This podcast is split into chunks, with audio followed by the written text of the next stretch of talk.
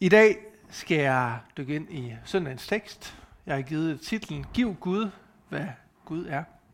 Og vi skal starte med at læse sammen fra Matteus evangeliet kapitel 22, vers 15 til 22. Da gik farisæerne hen og besluttede at fange Jesus i ord. De sendte deres disciple hen til ham sammen med herodianerne, og de sagde, Mester, vi ved, at du er sandru og lærer sandt om Guds vej, og ikke retter dig efter andre, Øh, for du gør ikke forskel på folk. Sig os, hvad mener du? Er det tilladt at give kejseren skat eller ej? Men Jesus gennemskudde deres ondskab og sagde, hvorfor sætter I mig på prøve? I hykler. Vis mig skattens mønt. De rækte ham en denar, og han spurgte dem, hvis billede og indskrift er det? Kejserens, svarede de. Da sagde han til dem, så giv kejseren, hvad kejseren er, og Gud, hvad Gud er. Da de hørte det, undrede de sig og forlod ham og gik deres vej. Det er lidt sjovt, fordi uh, for mig så befinder vi os her igen i kapitel 22. Da jeg talte for nogle søndage siden, der talte jeg over kongens bryllup, som at det der sker lige før det her. Øhm, men det er også opmærksom på, at hele kapitel 22 handler rigtig meget om det med at prøve at fange Jesus. Prøve at sætte en fælde for ham, og prøve at sætte ham i dårligt lys. Og at Jesus han så bare i stedet for at forvente det hele på hovedet hver eneste gang. Og han vender faktisk så meget på hovedet, at hvis vi fortsætter med at læse, så vil han afslutte kapitlet. Der læser hvad han afslutter med at vende. Altså, de spørger ham om en masse ting, og så afslutter med at spørge dem om noget. I stedet at han spørger, hvad mener I om Kristus? Hvis søn er han. Og efter det her, så kommer faktisk et helt, der er Jesus træt af det. der kommer et helt kapitel med V-råb over dem her. Det er sådan et gammelt ord. Jeg tror på jysk, at sige, at vi klagede, eller et eller andet. Det er, var en klager over det her faktisk er sadukære. Og det er ikke helt ligegyldigt, for det er lidt vigtigt at forstå for konteksten for den her tekst, som vi har i dag. At forskellige ledere af Israel hele tiden vil med at prøve at sætte fælder for Jesus og prøve at fange ham i hans ord. For det er også det, der er formålet med det her spørgsmål. Er det tilladt at give kejseren skat eller ej? Hvis Jesus han svarede, nej, I skal ikke betale skat til kejseren, jamen så kunne romerne faktisk anholde ham og dræbe ham. Fordi det vil man kunne tolke som et oprør mod den romerske magt, og det var de ikke særlig glade for dengang. Hvis Jesus svarede ja, det er tilladt bare øs penge afsted mod romerne, den romerske kejser, så vil det måske for det første så tvivl hos nogle af sine egne følgere. Hvad er han for en størrelse? Og han vil blive set på som sådan en romersk sympatisør, der arbejder for undertrykkerne. Øhm. Og en, der arbejder mod herodianerne. Og herodianerne, det er selvfølgelig dem, der støttede kong Herodes, som gerne vil have kong Herodes i stedet for kejser Tiberius. Så det havde ikke været så godt. Men fejserne og sadukærerne, de tænkte virkelig, de har været snedige, når vi læser det her. Og de nu havde fanget Jesus i den her perfekte fælde. De har sat det perfekte fælde op til at fange ham i, og de starter der med sådan en ret slæsk og falsk smør.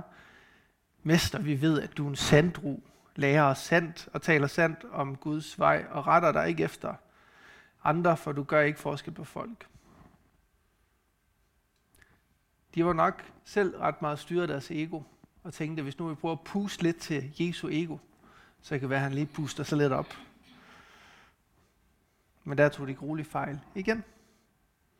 For Jesus så igennem deres snedighed, deres list og deres ondskab. Men det er faktisk ikke det eneste. Noget jeg synes er dybt bevægende, det er, at Jesus svar er noget, der langt overgår deres intention med spørgsmålet. Han forstår, hvad det siger, og så griber han lige forbi det og svare på noget helt andet. Hans modspørgsmål, som man spørger dem om, det klarer at afdække deres motiver. De vil ham det ondt. Men det klarer også at afdække deres hjerte. Hvad er det, der ligger under, som gør, at man hele tiden spørger ham om de her dumme spørgsmål?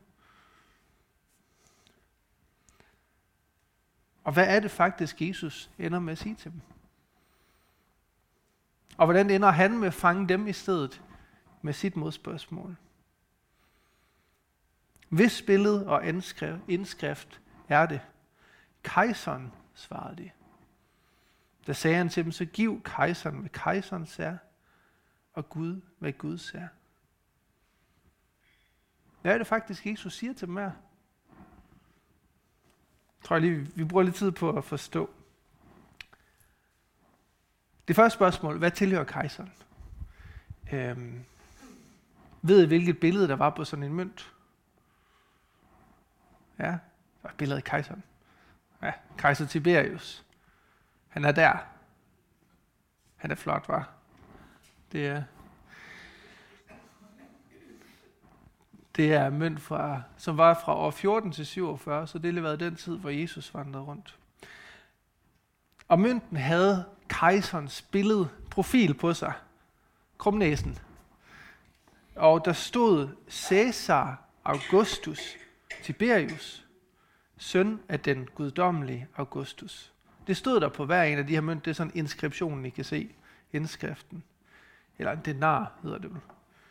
Øhm, og hvis vi nu skal oversætte det til lidt hverdagsstand, så kan vi oversætte det til den kejserlige majestæt Tiberius, søn af Gud. Simpelthen. Søn af Gud. Og pointen her for Jesus er jo, jamen, denne mønt her, den kommer fra kejseren. Så den skal det give tilbage til kejseren. Det er ham, der har lavet den, det er ham, der har givet jer den. Så den skal I give tilbage. Altså vores mønter i, i Danmark i dag, de kommer jo også fra dronningen fra riget af. Det er Nationalbanken, der, nu ved jeg ikke, hvor mange der har mønter længere overhovedet. Ja, min frisør, han kræver kontanter, så jeg har altid nogle læggende, men ellers ikke. Men de kommer faktisk også af dansk rige, og når vi betaler skat, så betaler vi også tilbage til dem, for hvem, hvis billedet der er på mønterne. Så mønterne her, denaren var i kejserens billede. Men hvad er skabt i Guds billede? Ja. Vi læser i første Mosebog, at Gud han skabt os mennesker i hans billede. Gud skabte mennesket i sit billede. Og med hvilken indskrift har vi så fået rundt på os, på vores hjerter? Jamen, når vi læser Jeremias 31, så læser vi, jeg lægger min lov i deres indre, og skriver den i deres hjerte, jeg vil være deres Gud, og de skal være mit folk. Det er de ord, vi læser i Jeremias. Det er det, der er skrevet på vores hjerte.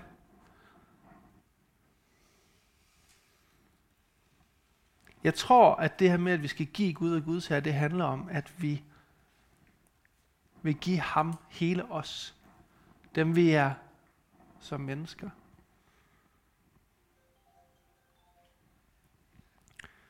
Jesu anklage om, at det var fyldt.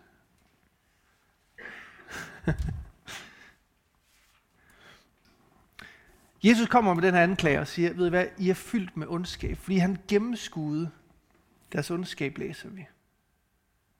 De her farisæer og sadukærer, de kom til Jesus, og de forstod nok, hvad der ligesom tilhørte kejserens. De forstod også at læse tidens tegn, nej, at læse vejrets tegn, men ikke tidens tegn osv.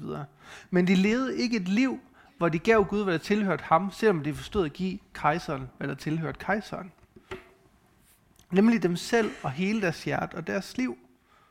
Og selv efter Jesus fortæller dem det, det her, og siger det ret klart og tydeligt, giv Gud, hvad Gud er, ligesom I giver hvad kejseren, hvad kejseren er, så fatter de det ikke.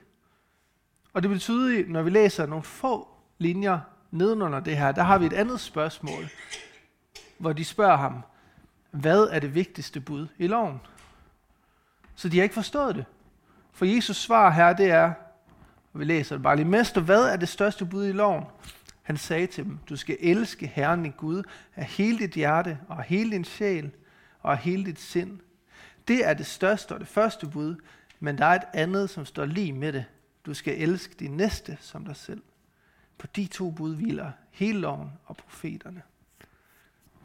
Så det er super godt, at vi kan have styr på at betale vores skat. Det gør vi også i Danmark. Man kan også trække det over på andre ting. Det er super godt, at øh, øh, og opbygge, når vi går op i motion. Nu har en far, hvor der sidder i dag, han svinger mig altid til en masse motion. Det er så hårdt. Nu regner det heldigvis i dag, så Men det er super godt, at vi går op i motion, at vi har sund krop, tænker på, hvad vi spiser. Det er godt, at vi arbejder og har et godt arbejde. Det er godt, at vi har mange venner. Det er godt, at vi har styr på livet, og tingene de kører, hvis det gør det.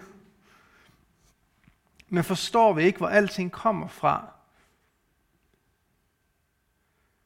Og finder vores liv ikke sit udspring i at være elsket af Gud? Ja, det synes jeg bare der i stedet. Og at elske Gud, og at elske alle mennesker i verden, så bliver det som den her romerske denar. Et billede på noget, der kalder sig Gud. Tiberius, Guds søn. Men det bliver kun et billede. De jødiske ledere på Jesus tid, de havde styr på loven. De havde læst profeterne. De levede et strengt liv med mange, mange, mange regler. Og de har bygget et samfund op, som handlede om perfektion, om ikke at have synd. Men fordi de gjorde det af de forkerte grunde, så blev det til en afgud. Jesus, som til forskel fra kejser Tiberius, han kunne faktisk sige, at han er Guds søn.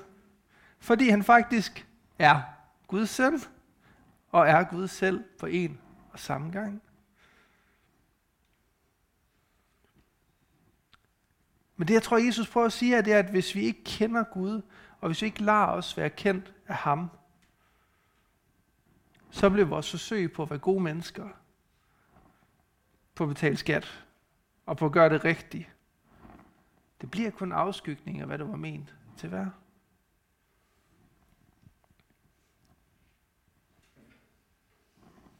Hele vores liv har mulighed for at blive et kærlighedsoffer til ham, der skabte os. Og det har mulighed for at blive sådan en tak over at være elsket af Gud. For jeg tror virkelig på, at alle, der møder Jesus, og ligesom tør tage imod bare en lille bid af hans kærlighed, bare en lille bitte smule, for at skrive det her på deres hjerter, at jeg har lagt min lov i dit indre. Jeg har skrevet den i dit hjerte. Jeg er din Gud, og du er min elskede. Hvis vi tolker lidt på Jeremias 31.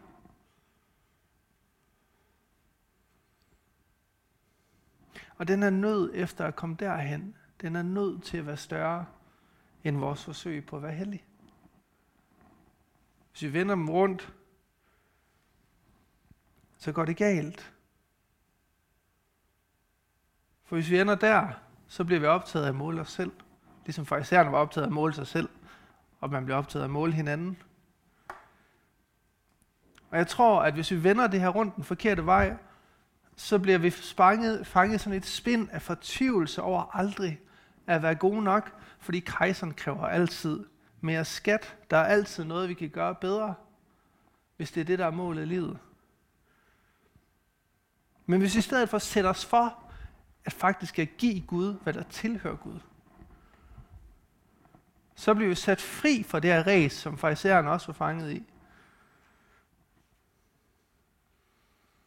Og i den frihed, der tror jeg, at vi kan finde kærlighed til at give, og til at dele med hinanden, fordi det er godt at give og at dele. Vi har noget, der hedder åndelig medvandring her i kirken, og øh, grundideen er, at man går hos en eller anden person en gang i måneden, og så sætter man sig i et rum, og så tror man på, at man er tre i rummet. Øh, der er mig selv, der er, den, der er min medvandrer, og så er der Helligånden der også. Øh, og det har jeg gået til noget, noget tid. Og til en af de her åndelige medvandringssamtaler, som jeg går hos, hos en fyr, der hedder Gunni. Øh, ja, han er sådan en halvdårlig tennisspiller. Banker mig hele tiden. Han er, han er kirkens gamle præst. Øh, og han gav mig et fantastisk billede på det her, synes jeg. Og det kan være, at nogle af andre også har hørt det. Han, jeg ved, at han bruger sine ting igen og igen. Genbruger det. Det begynder jeg også snart at gøre. Jeg skal bare blive lidt ældre. Det, er... for det, jeg tror, Jesus han taler om her, det er sand overgivelse. For mig er det ret tydeligt, fordi vi ser det tydeligt forklaret her senere i teksten. Når han snakker om det her med, at du skal elske din Gud af hele dit hjerte og hele din sjæl osv.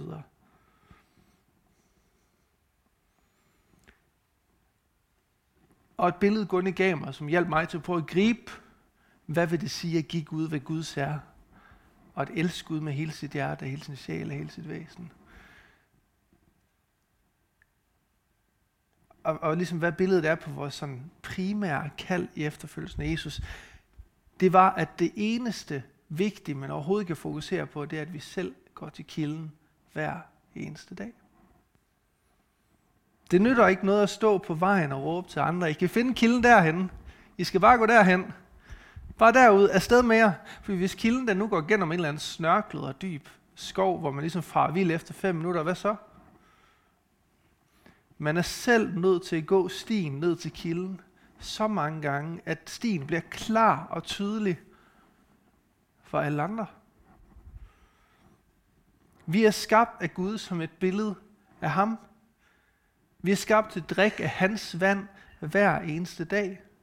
Sådan at vi har kraft og styrke til at dele hans rige med andre bagefter hver eneste dag. Og derfor så tror jeg, at det at give Gud, hvad tilhører Gud, det er noget så enkelt som at drikke af hans levende vand. Og det virker måske lidt modsat. Øh, fordi hvordan kan det her tage imod noget, noget vand pludselig være det samme, som at skulle give? Øh, men Guds kærlighed og hans rige er ret omvendt fra det, vi ellers erfarer. Og jeg tror, at når vi vandrer på denne sti og gør det her, så bliver vi dybt afhængige af at overgive vores liv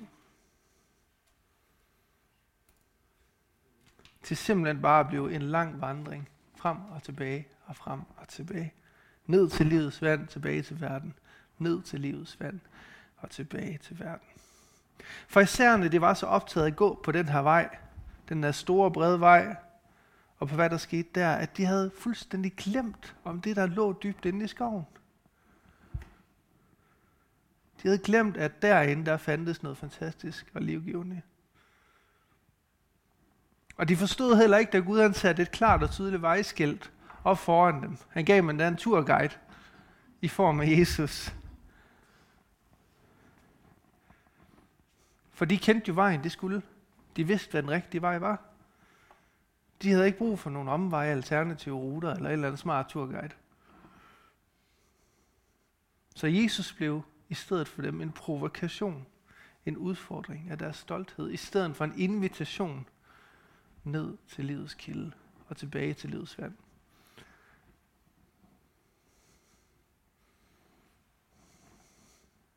Det kan være, at du er et sted i dit liv, hvor du har fuld styr på den her sti og vandrer den hver dag. Det er skønt, når man er der.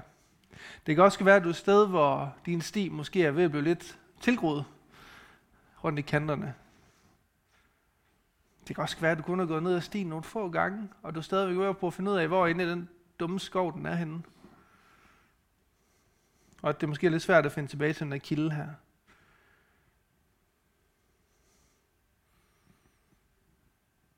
Uanset hvad, uanset hvor vi alle sammen er i vores rejser med Jesus, så håber jeg på, at vi kan høre de her ord, som Jesus talte til farisæerne.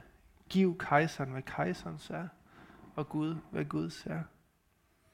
Og vi kan se det her som den invitation, det er til at tage imod hans kærlighed hver eneste dag.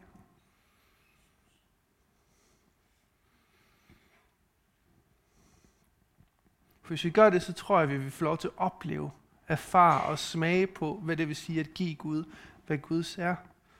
Og jeg tror på, at Guds herlighed, kærlighed, også hans herlighed, men hans kærlighed kommer til at fylde dit indre, lige præcis i dit liv, når det er det, der bliver vores længsel. Og jeg tror, at hvis vi vender det største og det første bud lidt rundt, så tror jeg måske, vi kommer til at erfare, at Herren din Gud vil elske dig af hele hans hjerte, og af hele hans sjæl, og hele hans sind. Ja.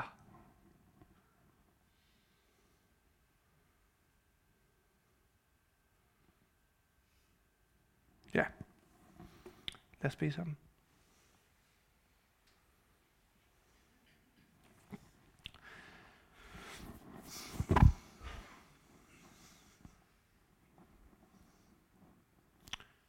Herre Jesus, jeg beder dig om, at du må komme med dit nærvær ind i vores liv. Ind i hver eneste, der sidder her, sit liv. I den her verden, hvor, hvor vi kan blive draget mod så mange forskellige ting. Og hvor vi kan tænke, at, at der er så mange forskellige gode løsninger på alt muligt her. Her som Lille startede med at sige, pas på, hvad der er, der former os her. Hjælp os til at søge din kilde hver eneste dag. Hjælp os som enhed, som fællesskab, til at søge dig og søge din kilde hver eneste dag. Hvis du sidder her i dag og ikke har smagt på den her kilde så meget, så beder jeg i Jesu navn om, at du får lov til at kunne drikke af den. Herre, sluk vores tørst med din kærlighed og din nærhed. Amen.